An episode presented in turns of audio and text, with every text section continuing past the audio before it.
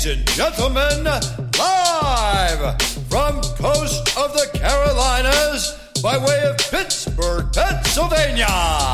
This is the moment sports betting fans around the world have been waiting for. It's time! Introducing the Fistful of Cash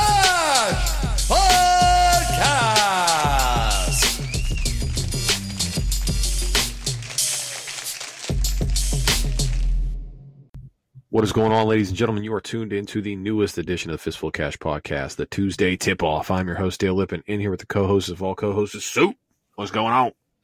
Nothing much, man. Um, I know I covered this back in week six, and I said it, um, and it happened. Uh, week six, the Pats and Chiefs played. I said that will be your AFC Championship game, and we will see just as exciting, if not a more exciting game in the AFC Championship. And that's what we got. Um, I'm still running on a little bit of an emotional high. Uh, I got about an hour of sleep last night after the game, but uh, incredible. Patrick Mahomes, he's the future of the NFL. There's no doubt about it. Even when the kid's not completing a ton of passes, he's still throwing absolute darts and touchdowns and just making plays happen. The kid's unbelievable. But um shit, I mean, he said it best. He's the baddest motherfucker on the planet. So ninth Super Bowl, man. Unbelievable. It's just incredible. Yeah, yeah, it was um it was an it was a really good game. Um I know a lot of people have camped on it, but I feel like we'd be remiss if we didn't mention it. The uh the no call for pass interference in the, the New Orleans game was Oh one of the biggest misses I think I've ever seen of any call in any sports, uh, uh, uh, in any sport really. I, I just don't understand. If that's not pass interference, what is? Uh, it makes no sense to me. So I believe it's I, I looked it up earlier today. I believe it's chapter 17, article 3, section 2. And it states that the NFL commissioner can make the the players replay from any point in a game if he feels as if there were it was an egregious no call or something were to have happened. So Roger Goodell, it's in your hands. Uh, he can make them replay the end of the game from that point he can make that call happen and the Saints can take knees and kick a field goal to win the game and go to the Super Bowl. Obviously that's not going to happen. But uh yeah, I mean Robey pass interference, helmet to helmet, unnecessary roughness on a defenseless receiver, illegal contact. Any of those four Yeah. you can call. And the fact, I don't know if you've seen the the replay, it's the the back judge, uh referee 60. He waves it incomplete and the line judge looks at him and reaches down to his mic and says something to him and he waves his arms again like super aggressive at him like no it's an incomplete pass No, it I came out. it. it came out this dude played for the rams in 1981 he's been an la native his entire life Oh boy. oh boy Oh boy. That's a thick plot right there. Oh boy. yeah yeah it is but uh big ups to legatron man he hit that 57 yarder and it was good from i don't know 87 Yeah, really. Ah. Essentially a kickoff. That was I mean- unbelievable. Greg the leg, just an absolute bomb.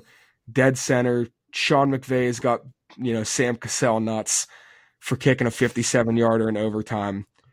Um, he misses that. You give Drew Brees the ball at the 47 and a field goal wins the game. So that's just, that was insane for him to actually, I mean, to trust his kicker like that, especially with the way kickers have been kicking this year. Um, just, an, I mean, controversial weekend, yes, but then again, the Saints did get the ball to start overtime and breeze through the pick, Right. so they they had a chance to make it right. Um, all in all, I mean, two good games, man. Both dogs ended up winning. Uh, just, just really, the four best teams were in it. Um, yes, that's the takeaway. Is that the four best teams in the league were Yeah. playing? I, I don't think the two best teams made it out. Um, but the four best teams were in it. and Right. I'm as I'm as shocked as anybody, man. I, I know if you're not a Patriots fan, you kind of expect them to win those games. But watching the Chiefs all year and watching the Patriots all year, I just thought for sure this was the Chiefs' year. Andy Reid didn't mess up. Um, Surprisingly, yeah, he I did. really- He, he didn't mess up. He did what he was supposed to. He threw a challenge flag instantly, even though even though it was a catch by Hogan. He didn't give Brady the time to go up and snap the ball. He did what he was supposed to and threw a quick challenge flag. He kept Patrick Mahomes. You know, he kept his his head, his head on straight. Let the kid bring him back. Um, just it was. I enjoyed the weekend. I I know as an NFL fan, it kind of sucks to see officiating like that. There were bad calls. The roughing the passer on Brady was bad. The Sammy Watkins pick play that was a no call was bad. There were bad calls both sides in New England game, but that roughing the passer, that's one of the worst, or the pass interference, that's one of the worst I've seen. It literally changed who was going to the Super Bowl because the Saints could have taken knees and Will Lutz would have had a 19 yard field goal to win it. right? Like that, Yes, that, that was so was bad. really bad. Yeah. All right, so let me ask you that. I mean, speaking of underdogs, my favorite underdog, the the, uh, the messenger himself, the golden boy, the prodigal son, Henry Cejudo. Uh, talk about controversy. His uh, his title fight with T.J. Dillashaw this weekend. What are your thoughts on that stoppage? Yeah, I'm going to come out and say this right now. And we've already got the explicit tag on this episode. Fuck Dana White. For real. Okay.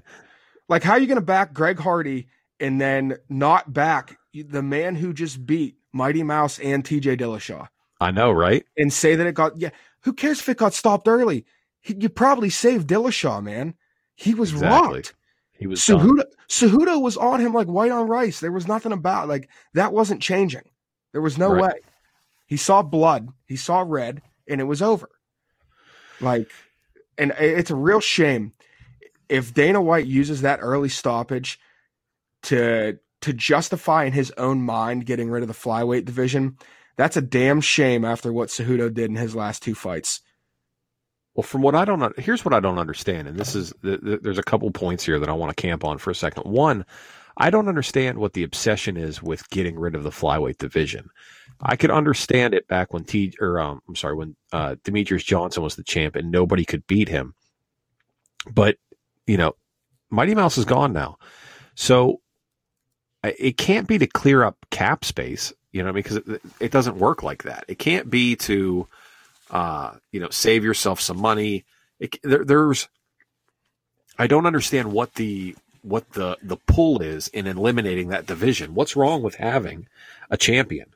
Um, what's wrong with creating revenue uh, from fighters? What's wrong with giving a you know a guy that's a collegiate or Olympic wrestler that wrestles at you know the 115, 119, 125, 135 range. What what's the what's the the uh what's the hang up with allowing those guys to come in and set the world on fire in in your you know in your organization? What I don't understand is why is there no push and there wasn't after the um the Mighty Mouse fight either. You have a guy that is literally and you know how I feel about international sports.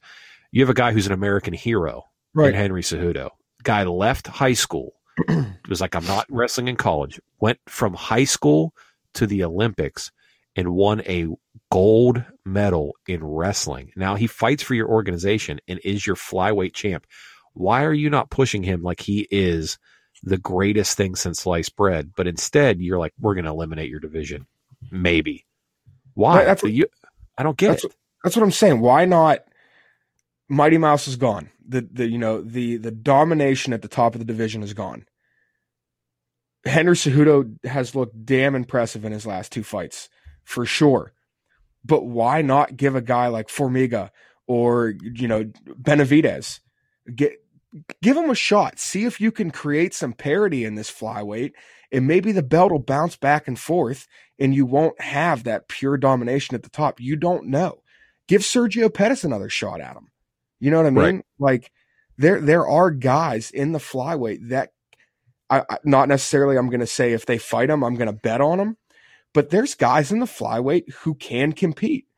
And why not give them a shot to see if one of them can knock off Cejudo? And then you have, you know, a little rivalry going. You've got right, some you have parity. you have Yeah. rivalry, right? I'm with you, man. so here's what okay so here's here's what i don't get right you say that oh you know maybe the depth or or or whatever the case may be within the division not you but that's the argument right is that that flyweight's just not as deep demetrius johnson okay title defenses what was it 10 11 I think Something like that? I think it was 11. Yeah. Yeah. okay anderson silva 11 Yeah. Jor- dude gsp 13 Yeah. So, so what? I don't understand. So, because GSP dominates the the the, the welterweight division for so long, we should just eliminate the welterweight division. Why not? I, I hear you, man. You I, know what I'm saying? yeah. Freaking Randy Couture. I think, uh, dude, how many how many how many light heavyweight defenses did Couture have? I want to say it was like eight or nine. Matt Hughes, welterweight, he had eight or nine. Jon Jones, light heavyweight, 11. The same amount as Anderson Silva and Demetrius Johnson. And you're not talking about getting rid of either one of those divisions. Dude, Jose Aldo was the, the featherweight champ for like six years, bro. Yeah. And you weren't talking about getting rid of the, the featherweights. So it doesn't make any sense to me. Yeah. I mean, It makes and like you said, like, like Jon Jones, Jon Jones has eight title defenses to his name right now. That number is only going to go up. You know what I mean? And you're not going to you're not going to get rid of the light heavyweight division. That ain't happening. And Jon Jones is going to break Mighty Mouse's record, assuming that he gets past Anthony Smith. I, you know, uh, it, it doesn't make any sense to me. What All you, you, you're going to dump? You're going to dump Tyron Woodley in his division once he gets to seven or eight? right. it, like I don't know. It's silly. It's it, Well, that, that, and- that would be like that'd be like canceling women's collegiate basketball because yeah, because of UConn. Like Right. we're just going to get rid of NCAA women's basketball because of UConn. That doesn't make any sense. It's illogical. and thi- this is a good segue.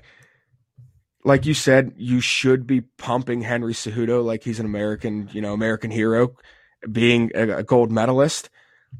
But he's super soft smoking. He's got a haircut like he's still in sixth grade. He's not the face you can push. On the other hand, Greg Hardy. Dude. How are you going to back this dude? First of all, you already look like an asshole giving this guy a shot. Second of all, you look like an asshole again by putting him on the same card as Rachel Ostovich, who is a victim of domestic violence. And then he throws what, in my opinion, is the dirtiest strike I've seen in recent memory. Yeah. Blatant. That, that was not inexperience. He said, Oh, I kind of knew the rules, but I was a little fuzzy on them. It's this simple, dude. If anything's touching bet- besides his two feet, you can't knee him in the head. Well, That's all it is. Here- here- here's the thing, and you know, I, I'm not. I, I'm going to give credit where it's due. If you listen to the new episode of the Jon Anik and Kenny Florian podcast, they do a, they have a segment called the Ray Longo Minute, where uh, the the coach Ray Longo calls in and they talk to him or whatever, and they asked him uh, specifically what he thought of the Greg Hardy situation, and he just said outright that Greg Hardy went out there and, you know, I'm going to paraphrase this. He said he went out there, tried to execute his game plan, and it didn't go the way that it was going to, and he wanted he wanted an out. He went out there and got dominated by Allen Crowder for the first round. Came out there, he was gassed, and he wanted a way out, and in the process, almost almost really really hurt a guy, which is on par with what he's done his entire life. He's a slime ball. Slime balls do slime ball things, and that guy has no right and no place competing in any professional sport, regardless. I, I, I don't, you know, far be it from me to be the person that's constantly casting judgment on somebody and say what somebody can and can't do with their life and their talent and their ability and this, that, and the other. But if you're a piece of shit, I'm going to call you a piece of shit. And Greg Hardy is exactly that. And that is in the wheelhouse of things that people like him do. They purposely try to inflict others. We're talking about the same guy that put hands on a woman. So I, I have no sympathy for you. I have no empathy for you. As far as I'm concerned, if you want to put hands on a woman, you should just walk around you know, just waiting for the day when, you know, you, it's a Tony Soprano style situation. I'm just yep. saying. Spoiler alert. I'm just saying. Oh. I, I, I, got I got nothing for that dude. Right. Nothing. And I'll tell you right now, Greg Hardy, whatever. NFL lineman, second team all pro, pro bowler, 25 sacks in two seasons, whatever. I'm telling you right now, if Greg Hardy was standing in front of my face, I'd smack him in the mouth. I got whatever. Even if he ripped me apart like a gorilla right afterwards, I'm still smacking him in the mouth. If you're a woman beater, I got no time for you. You don't deserve air, bro. That's the way it is. I'm just saying. Yeah. And, and you would know better than anybody. Greg Hardy sounded like he was having a full blown asthma attack in between rounds. That dude, he was so incredibly gassed. And then Crowder chirping and chirping and chirping, telling him to hit him and quit fucking running and all that.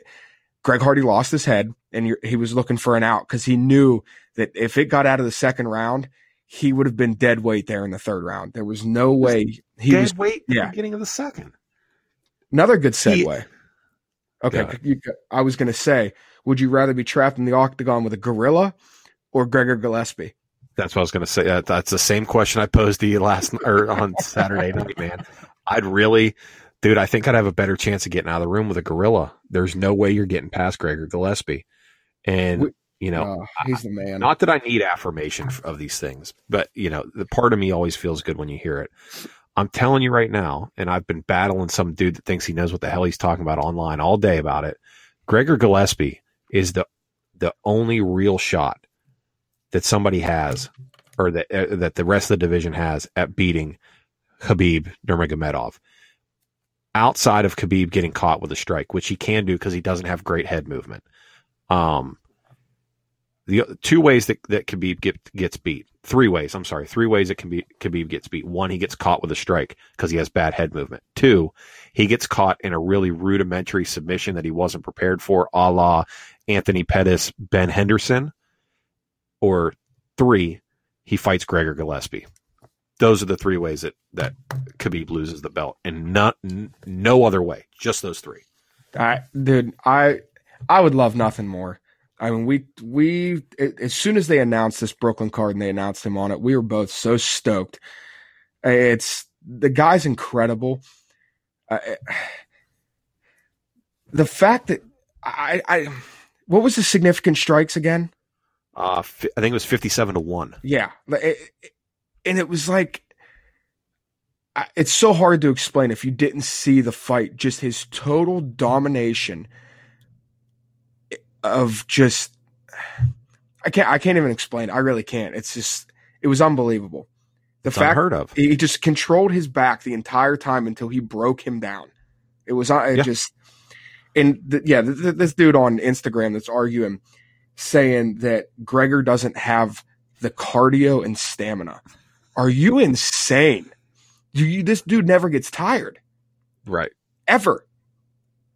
Like um, I hear you. Here's the best thing about it too is that you know, Gregor came into the UFC 6 and 0 and he's 6 and 0 in the UFC and all 6 finishes. Yeah. So I'm sorry, you know what? I'm wrong. He decisioned the first dude he fought. So five out of six fights. Damn, I can't remember who the first dude he fought was, but that first one was a, a unanimous decision, but it was like, it was like 30, 24 or something like that. Um, cause he fought, uh, somebody on that, uh, one cyborg beat up that, that one girl, cyborg's first fight. Uh, I can't remember her name. Lina Länsberg. Um, he fought on that card. I can't remember who he fought, some Brazilian dude, but he throttled him. And I remember watching him going, Oh my gosh, this guy's a bear. He's a bear. He's just like Khabib. When Khabib first started, that's what happened. It was the same thing. He was just mauling people. Do you remember Khabib fighting uh, Abel Trujillo?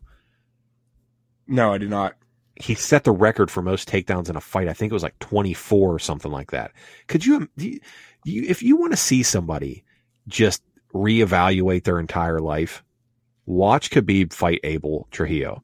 Um, it it's unbelievable, absolutely unbelievable. Okay, no, twenty one takedowns in a fight. Could you imagine being a professional mixed martial art, mixed martial artist and getting taken down twenty one times in a fight? That's absurd. That's yeah, absurd. It's It's wild.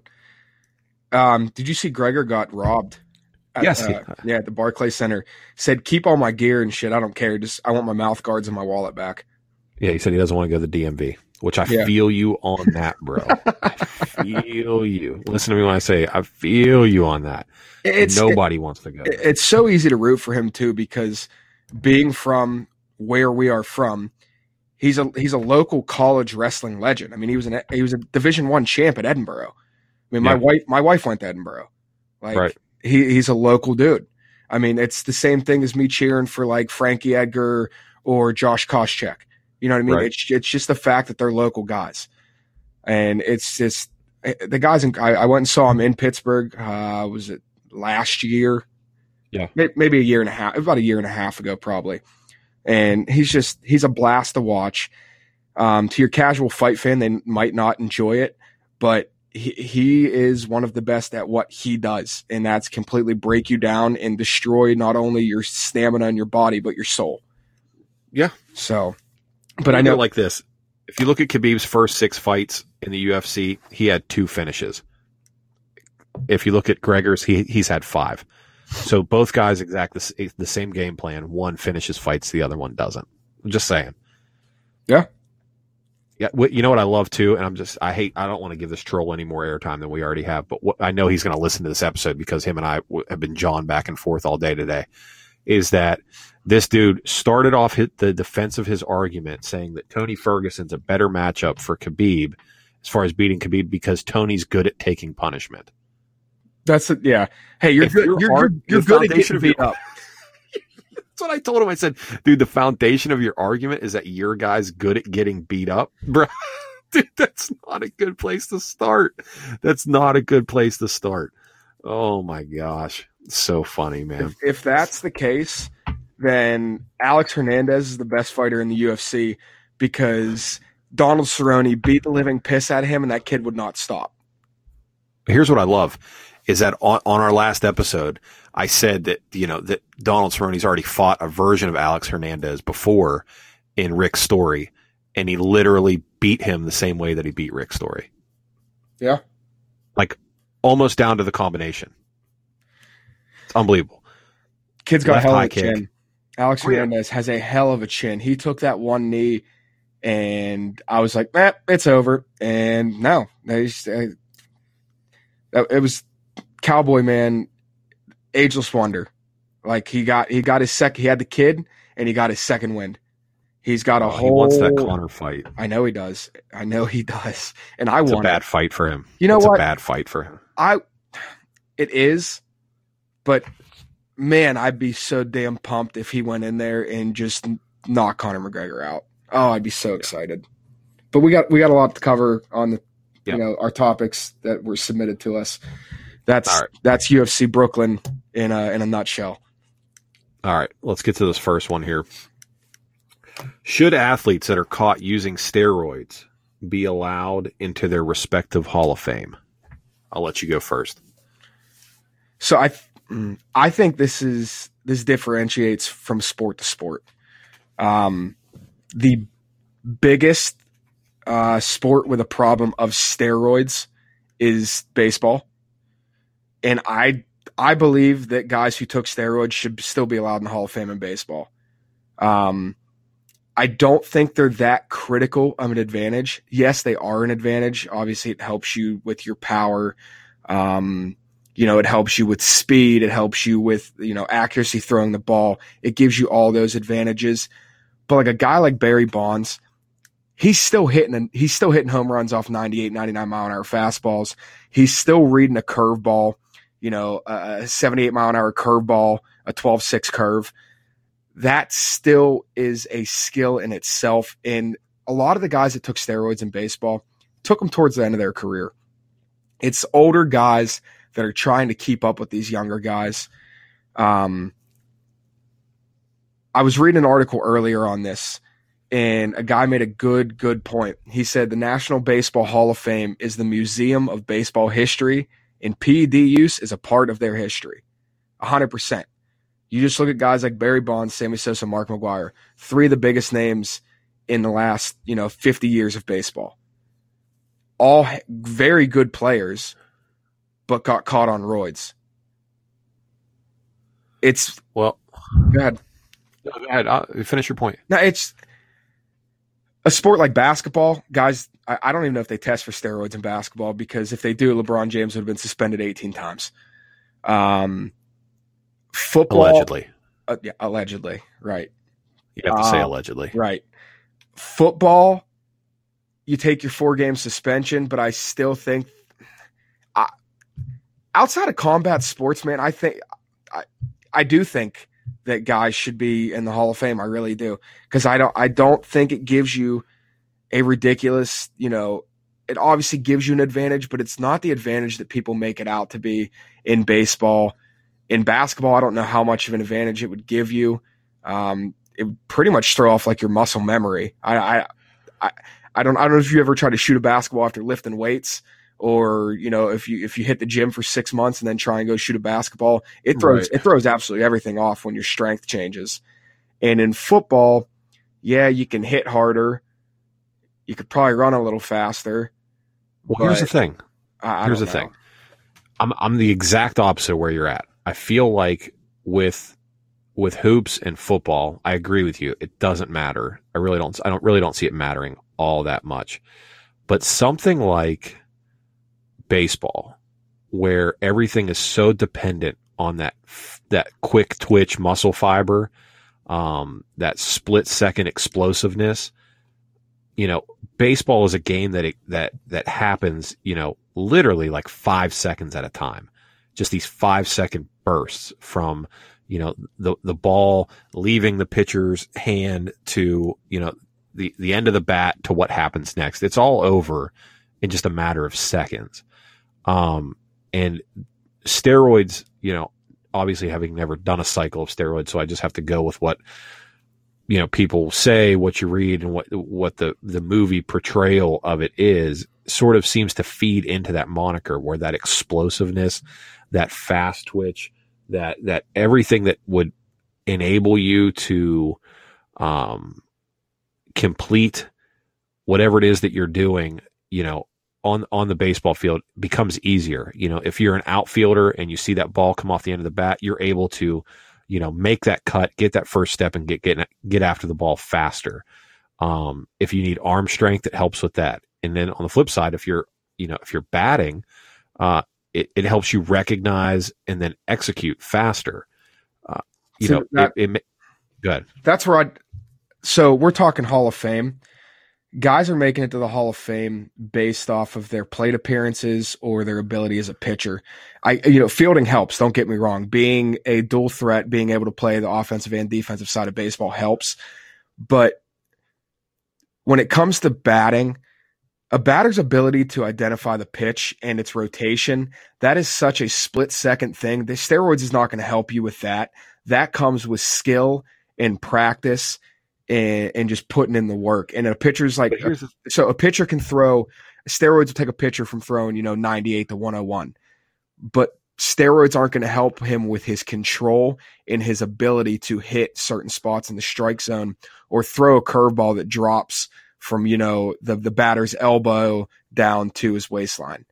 That right, but okay. What I'm saying is, is if you're saying if if if the point you're making though is that the people that are that are guilty more often than not of taking the steroids are older guys trying to keep up.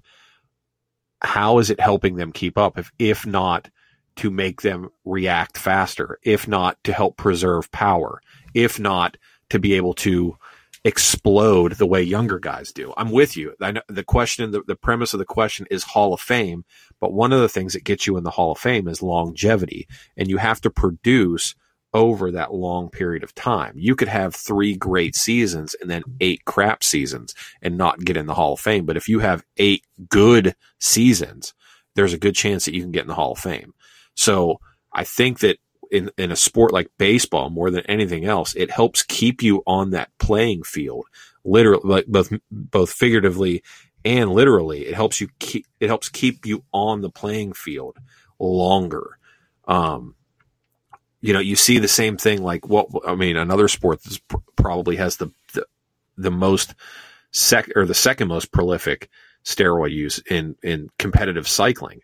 you know, all that is is just helping build muscular endurance and helps those guys compete longer, better, longer, faster.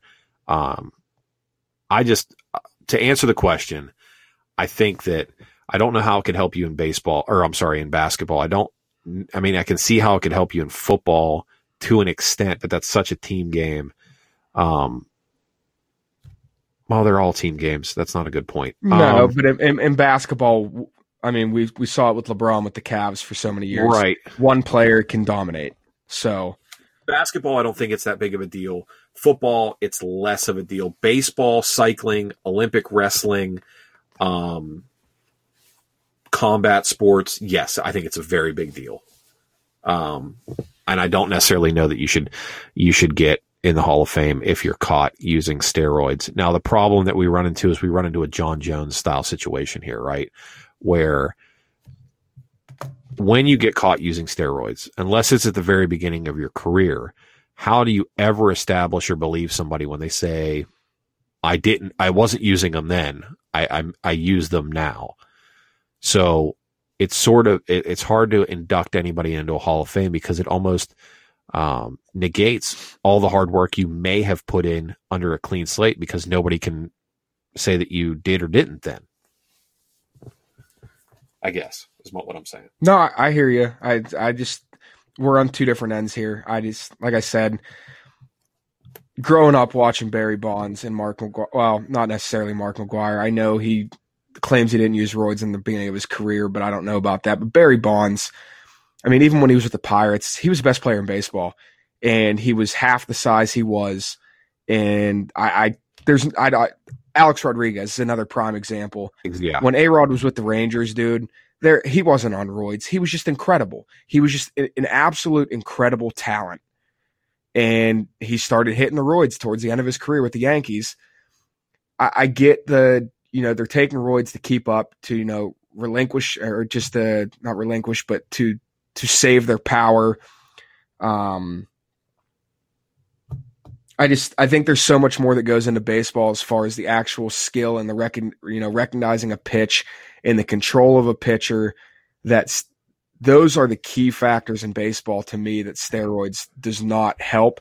I know it helps with the power; it helps you hit the ball farther. But if you can't make contact, then your power means nothing. Um, Let me ask you this then. Let's try to break it down and, and find some sort of commonality here. In that, if if somebody's cheating and they win the game, should the win be taken away? no, no, you can't. I mean, the, the game's over. If- That's that. Well, okay. So if you if you and I are playing Monopoly and you cheat and end up winning, is that a real win?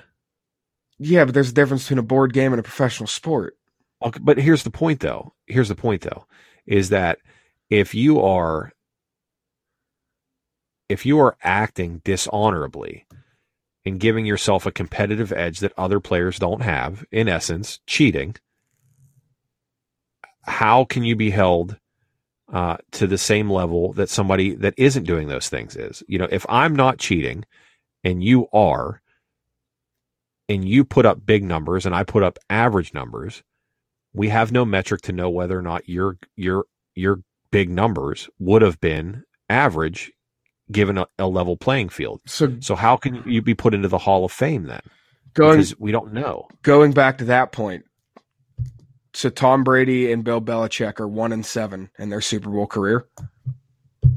Because the only year that they weren't under controversy was when they beat Atlanta.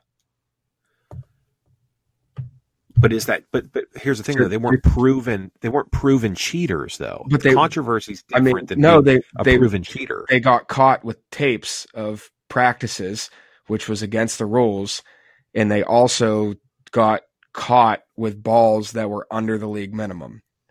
Okay, so so do we have definitive proof that that changed the outcome of the game? But do you have definitive proof that steroids changed the outcome of the game? Well, that's what I'm saying. I said- I'm saying, do we have definitive proof that, that they're they're doing that that gave them an unfair advantage and as such changed the outcome of the game? No, it's all speculation. Okay. If if if you look at me and you look at you, you know, objectively, and we're of identical skill sets, but you take roids and I don't, and you put up you do you perform fifteen percent better. Is it the same? It's not. It's different. It's not. You, but you- there, you there's had a competitive advantage. the the guys that are getting busted for steroids. There's no one to compare them to. You, there's no one to compare Barry Bonds, Sammy Sosa, Mark McGwire, Rafael Palmeiro, Roger Clemens, Alex Rodriguez. There's no one to compare those guys to. The most recent case of steroids, um, as far as a big band, as, as far as I'm concerned, was Starling Marte with the uh, with the Pirates, um, and I, I saw no change in his game, none. The guy he, he's an average average batter who plays a good center field. And I didn't see any change in his game from when he first came in the league to when he was on steroids. So I I, I don't it's so hard to make that comparison because I don't know. It's it's tough. I don't know. I I, I. I, I still think they should be in the Hall of Fame, but it, I, I get where you're coming from. I I understand completely. I understand why people think they shouldn't be in the Hall of Fame. I get that, but my personal opinion is that they should be allowed in. Well, you do realize it doesn't look good eyeball test that we have a Patriots fan saying that cheaters and steroid users should be allowed into the Hall of Fame. Listen, if Rodney Harrison was still on steroids, Tom Brady would have his sixth Super Bowl already. He'd have knocked that shit out of David Tyree's hand. But he wasn't on roids, so he didn't have the strength. And so, All right. whatever. Speaking, it's, uh, oh my! All right, next question. There's no segue here. Just next question. Something I was super hyped up about this year, and I continue to be hyped up about. Will Tiger Woods ever win another major? Hell yeah. Absolutely. Hell yeah! Yeah. I think he will too. No I doubt. think he will too. He had five top six finishes in his last eight events. Yes. It's not going to be this year. It's 2020. I think, You're I right. think uh, Because this is the year Ricky. Rickie Fowler's getting his this year. Ricky Ricky is going to shine. Listen, it's going to be a. I know you don't like him, but it's going to be a Rickie Fowler, Bryson DeChambeau, Oh no. Um, nope. and and Brooks Koepka kind of year. I'm telling you. Well, Brooks Koepka's had two straight years. He can calm down. Well, he's in he's in the groove, man. They- that dude's playing They stupid golf. DeChambeau, no thank you. He I I hate he is he is like the poster boy for country club whiny golfers. Yeah. He is the worst. Do you think that Bryson DeChambeau can taste the difference between tap water and Fiji water? Absolutely. There's no doubt in my mind. He might he might fall over into the fetal position if he drank tap water. You know what? Bryson DeChambeau drinks Fiji water or drinks water that's fancier than Fiji water. Like he he would listen to me say this and be like, "What kind of peasant drinks Fiji water?" still?" Yeah, there's something out there right now that he drinks that's more uh that that's better than Fiji, and I you know some a peasant like me doesn't know it. Bryson DeChambeau brushes his teeth with Voss. So, it, Oh, that's right. I can't- Boss is another one. Yeah, I, I can't stand a guy cannot stand him. Just the, the pouting after every bad shot, the screaming at the crowd. You're mm, you're a clown, dude. He's the worst. Is Oh, he I can't- can't berating uh cameramen like Patrick Reed the worst, or is he his own worst? Ah. yeah, but, but Patrick Reed listens to Imagine Dragons, so That's true. Well, that change. I guess that changes everything, then, doesn't it? it does. Listen, I yes, will Tiger win a major? Yes. Um, I I do not like Tiger fanboys. One of my you know one of my good buddies that I was stationed with is the biggest Tiger fanboy. He'll listen to this episode tomorrow. He is one of the biggest Tiger fanboys out there, and I can't stand Tiger fanboys. But right now they have something to be excited about because I really do think that he's. I, he looked so good last year, man. He really when he finally got his head right, when he was putting it, it's it's so weird too because I think once he finally puts his entire game back together, because what was killing him last year, you know, he he would crush the ball, but his short game was off, but he, then he'd, he'd putt well, and then the next Right. event he would putt, you know, he'd putt bad, and his short game was okay, but he's hitting it in the fairway or he's hitting it in the rough. Once he can, and I think having a full off season to focus and not having any drama, once he can put it all back together, golf is one of those games where regardless of your age, you can still compete. I mean, look at Lefty. He shot a 12 under the opening round this past weekend and finished second. Um, and Tiger's in way better shape than Lefty. There's no doubt about Yes. that. Yes. Um, yeah, once he gets his game back together, and he will, there will be an event where absolutely everything clicks. He's gonna win a major, and I, I'm with you. It might not be this year. Shit, it might not be 2020. It could be 2025. Tiger will win another major. There's no doubt in my mind. one of the one of the things I, I like to do in my head, and you know, sometimes I, it works out for me, even in betting, is that I you you remember whenever we were kids, and there would be the Sports Illustrated commercial after somebody won something, um. So like as soon as like say Alabama would win a national title, there'd be like the commemorative Sports Illustrated Alabama edition. And it would come with an autograph ball or a, a special edition football or whatever the case may be. I always just try to sort of imagine the headline uh, with stuff like that. Like what what do I think the the storyline will be? And the reason why I say 2020 is they're going to put something along the lines of like Tiger Vision 2020 Yeah. or something to that effect. Oh, yeah. 2019 is not good, but No. a Tiger's Vision is always 2020 Tiger. or something like that. Tiger Vision 2020. I like it. That's That's what I, that, I just that's how I feel. yeah. I'm feeling. Trademark that. We'll sell it. Trade- We'll sell it to ESPN. Okay, right now I'm putting a, I'm putting a verbal trademark while I file the paperwork. Tiger Vision 2020 uh, trademark TM. Putting it on it right now. There it is. Yeah. You Can't take it. No, It's out there. it's ours. It's ours. It's ours. Right. Actually, you know what? We're, we're you know what? We're designing T-shirts. Yeah. I'll tell you right now. We're gonna do we're gonna do Tiger Vision 2020 T-shirts. That's gonna be the first fistful of cash T-shirt. Hey, Tiger Vision 2020. and ESPN, if you want the rights to Tiger Vision 2020, give us an interview with Joe Tessitore. dude, give me Joey Tess. That's dude. I'm telling you right now, I will give you Tiger Vision 2020 and one of my toes. You can pick the toe. I'll give a toe for Tess. Toe for Tess. I'll do it. I know we're running short on time. Uh, there were two more topics we had to cover, but I wanted to touch something real quick. Speaking of Joe Tessitore, as far as NFL announcers go, I have not been a fan the past two years of Tony Romo, but know, my my killed him. God, was he? That was the most incredible, like analyst performance I have ever heard in my entire existence of watching sports. He was absolutely amazing in that Patriots Chiefs game. I, I, he's the best. He is the best sports broadcaster in sports right now. Outside of Joe Tess. No, no, Don't. no, Dude. dude. What Tony Romo? Listen, I I was a hater because of his. Oh, I don't know, I don't know, I don't know, Jim. I was a hater because of that. But watching that game last night and actually listening to him, it's like Tony Romo.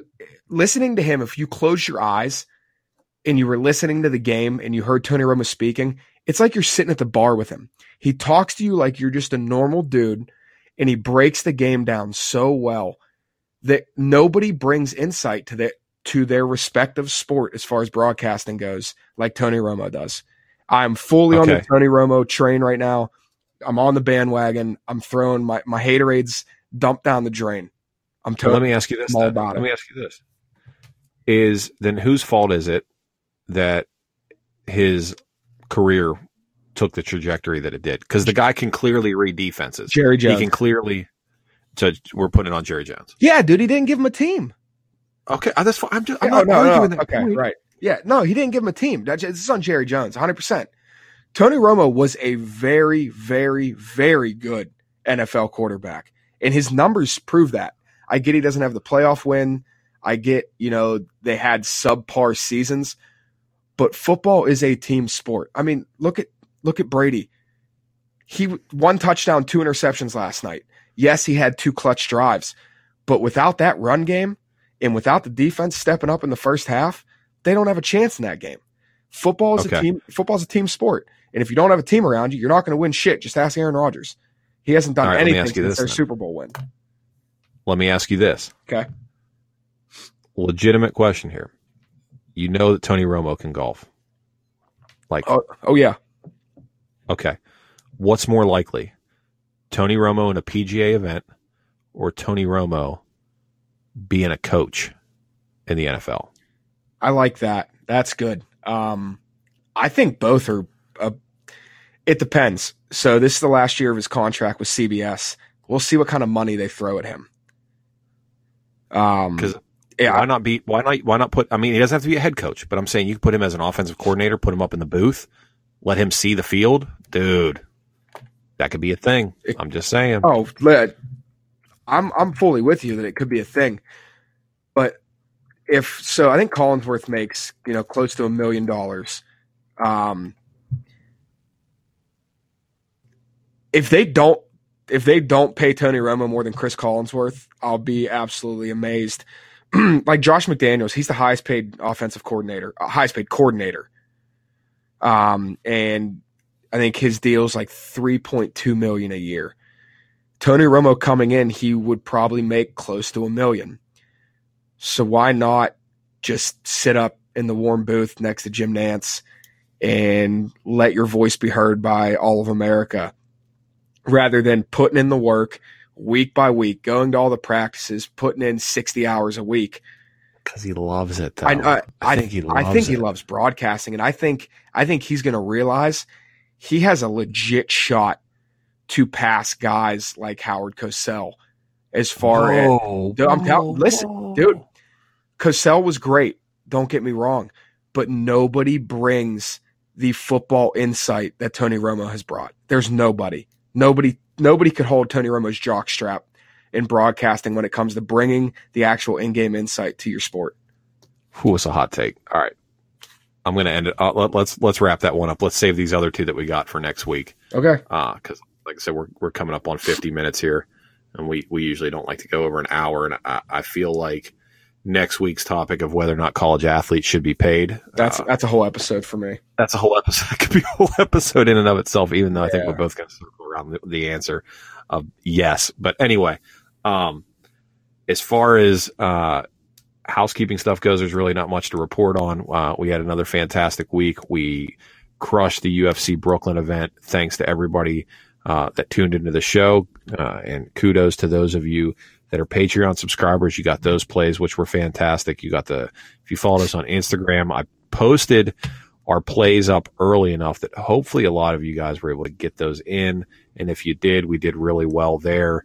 Um, we it, was- it was just a good all around week, man. So uh, if you guys are interested in premium plays, go to patreon.com forward slash fistful of cash.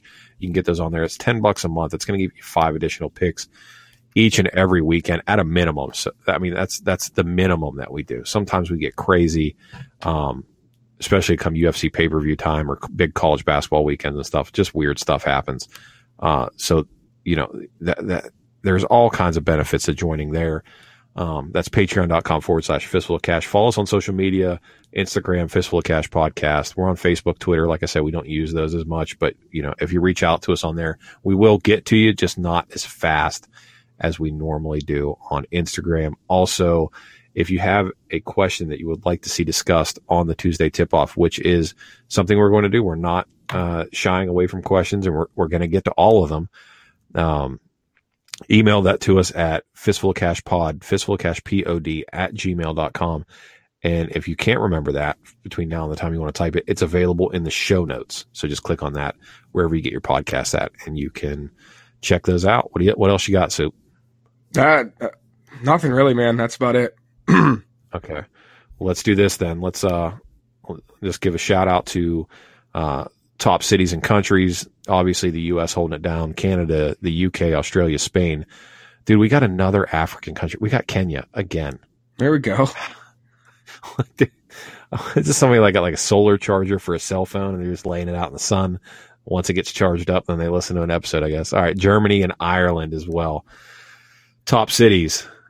Dude, DC, my man, double champ, listening to us again. Top city, San Jose, Bellevue, uh, Michigan, Oxford, Connecticut, London, Ashburn, Virginia, Seattle, Scranton, PA, Dunder Mifflin, What's what up? Mountain View, California, Victoria, British Columbia. All right, that's it. Oh, Chicago's in there as well. So Chicago's tied, but Speaking of Scranton, Uh, if you guys have seen Bird Box, I highly recommend that you look up the Bird Box Office trailer. That they completely redid the entire Bird Box trailer with clips from The Office, and it's absolutely fantastic. Uh, I saw it the other day, and I was laughing my ass off the entire time. It was great. I don't know if you've even Dude, seen it. when I was when I was in oh, shit, this was back like 2007. There was a trailer that everybody was showing, like was going around all the emails and stuff like that. Uh, and it was they took Toy Story and cut it with Requiem for a Dream. Yes. dude, absolutely hilarious. Oh, yeah. And there's another one uh, for Lion King too, which is just dude, it's so they're so funny. They man. also do Toy Story and Lion King ones where they make them into like horror movies. And Yes. legit, it's like, yeah, that yeah, it's dark. For Yeah, sure. the internet stays undefeated, man. I love the internet sometimes. I hate it sometimes, but I love it sometimes too. But all right, guys, I think that's it, man. Uh, I got nothing. See everybody on Friday. Yeah. Um, like I said, man, I'm on an emotional high. I'm gonna hit you with a my favorite Tom Brady quote, and it's you want to know which ring is my favorite? The next one.